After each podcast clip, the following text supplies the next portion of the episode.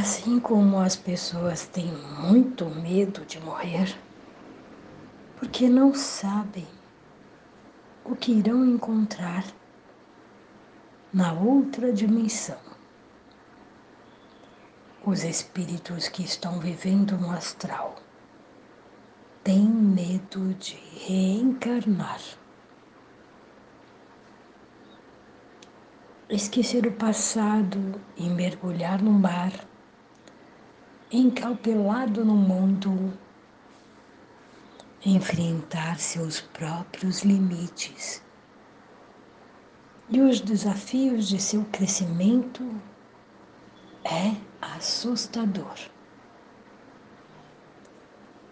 Controlar as emoções, ordenar a mente, experimentar as próprias ideias e enfrentar. Os resultados requer coragem, persistência.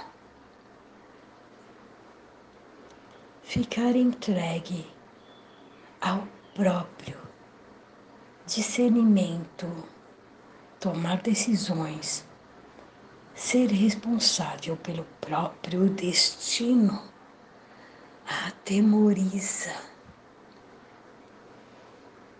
Para o espírito, reencarnar é como vestir um escafandro e mergulhar nas profundezas do oceano. O corpo de carne tem um metabolismo lento, muito diferente da vida astral, onde tudo é mais dinâmico e rápido. Lá, a força do pensamento materializa rapidamente os objetivos de acordo com a capacidade de cada um, criando e movimentando os elementos aqui na Terra. Nossos projetos levam muito mais tempo para se tornar realidade. Para construirmos um edifício levamos muitos meses. Enquanto lá, eles o fazem em algumas horas. Como? Há prédios no astral? Alguns podem perguntar. Há prédios, ruas, cidades, tudo. O que chamamos de astral são os mundos das outras dimensões do universo. Cada um deles gravita em determinada faixa de ondas, possui um magnetismo próprio. E para os que vivem lá, tudo é tão sólido quanto para nós. É nosso mundo. Não os podemos ver porque nossos olhos enxergam apenas em limitada faixa de percepção, o que nos não os impede de continuar existindo. A limitação é nossa. Os micróbios existem, mas só os podemos ver se tivermos um microscópio.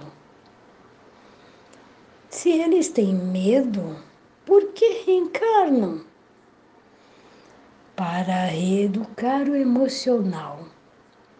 No astral, as emoções são muito mais fortes e profundas.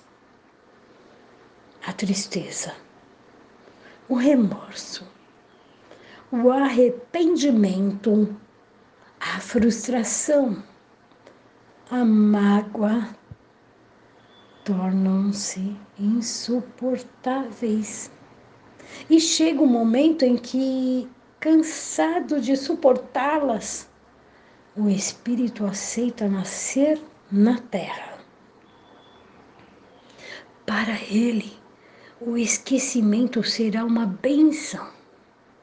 O magnetismo lento permitirá que ele medite mais, experimente, reflita, conheça-se melhor e amadureça. Reencarnar na Terra é começar de novo. Todas as lembranças do passado são guardadas no inconsciente temporariamente. E, embora possam influenciar intuitivamente o espírito reencarnado, ele estará em sintonia com o cérebro do novo corpo, que, como um filme, como um filme virgem, vai registrar as novas experiências. Não é genial? A vida mágica e divina vai tecer os acontecimentos, juntar pessoas de acordo com as necessidades daquele espírito e criar estímulos e que ele se torne mais consciente.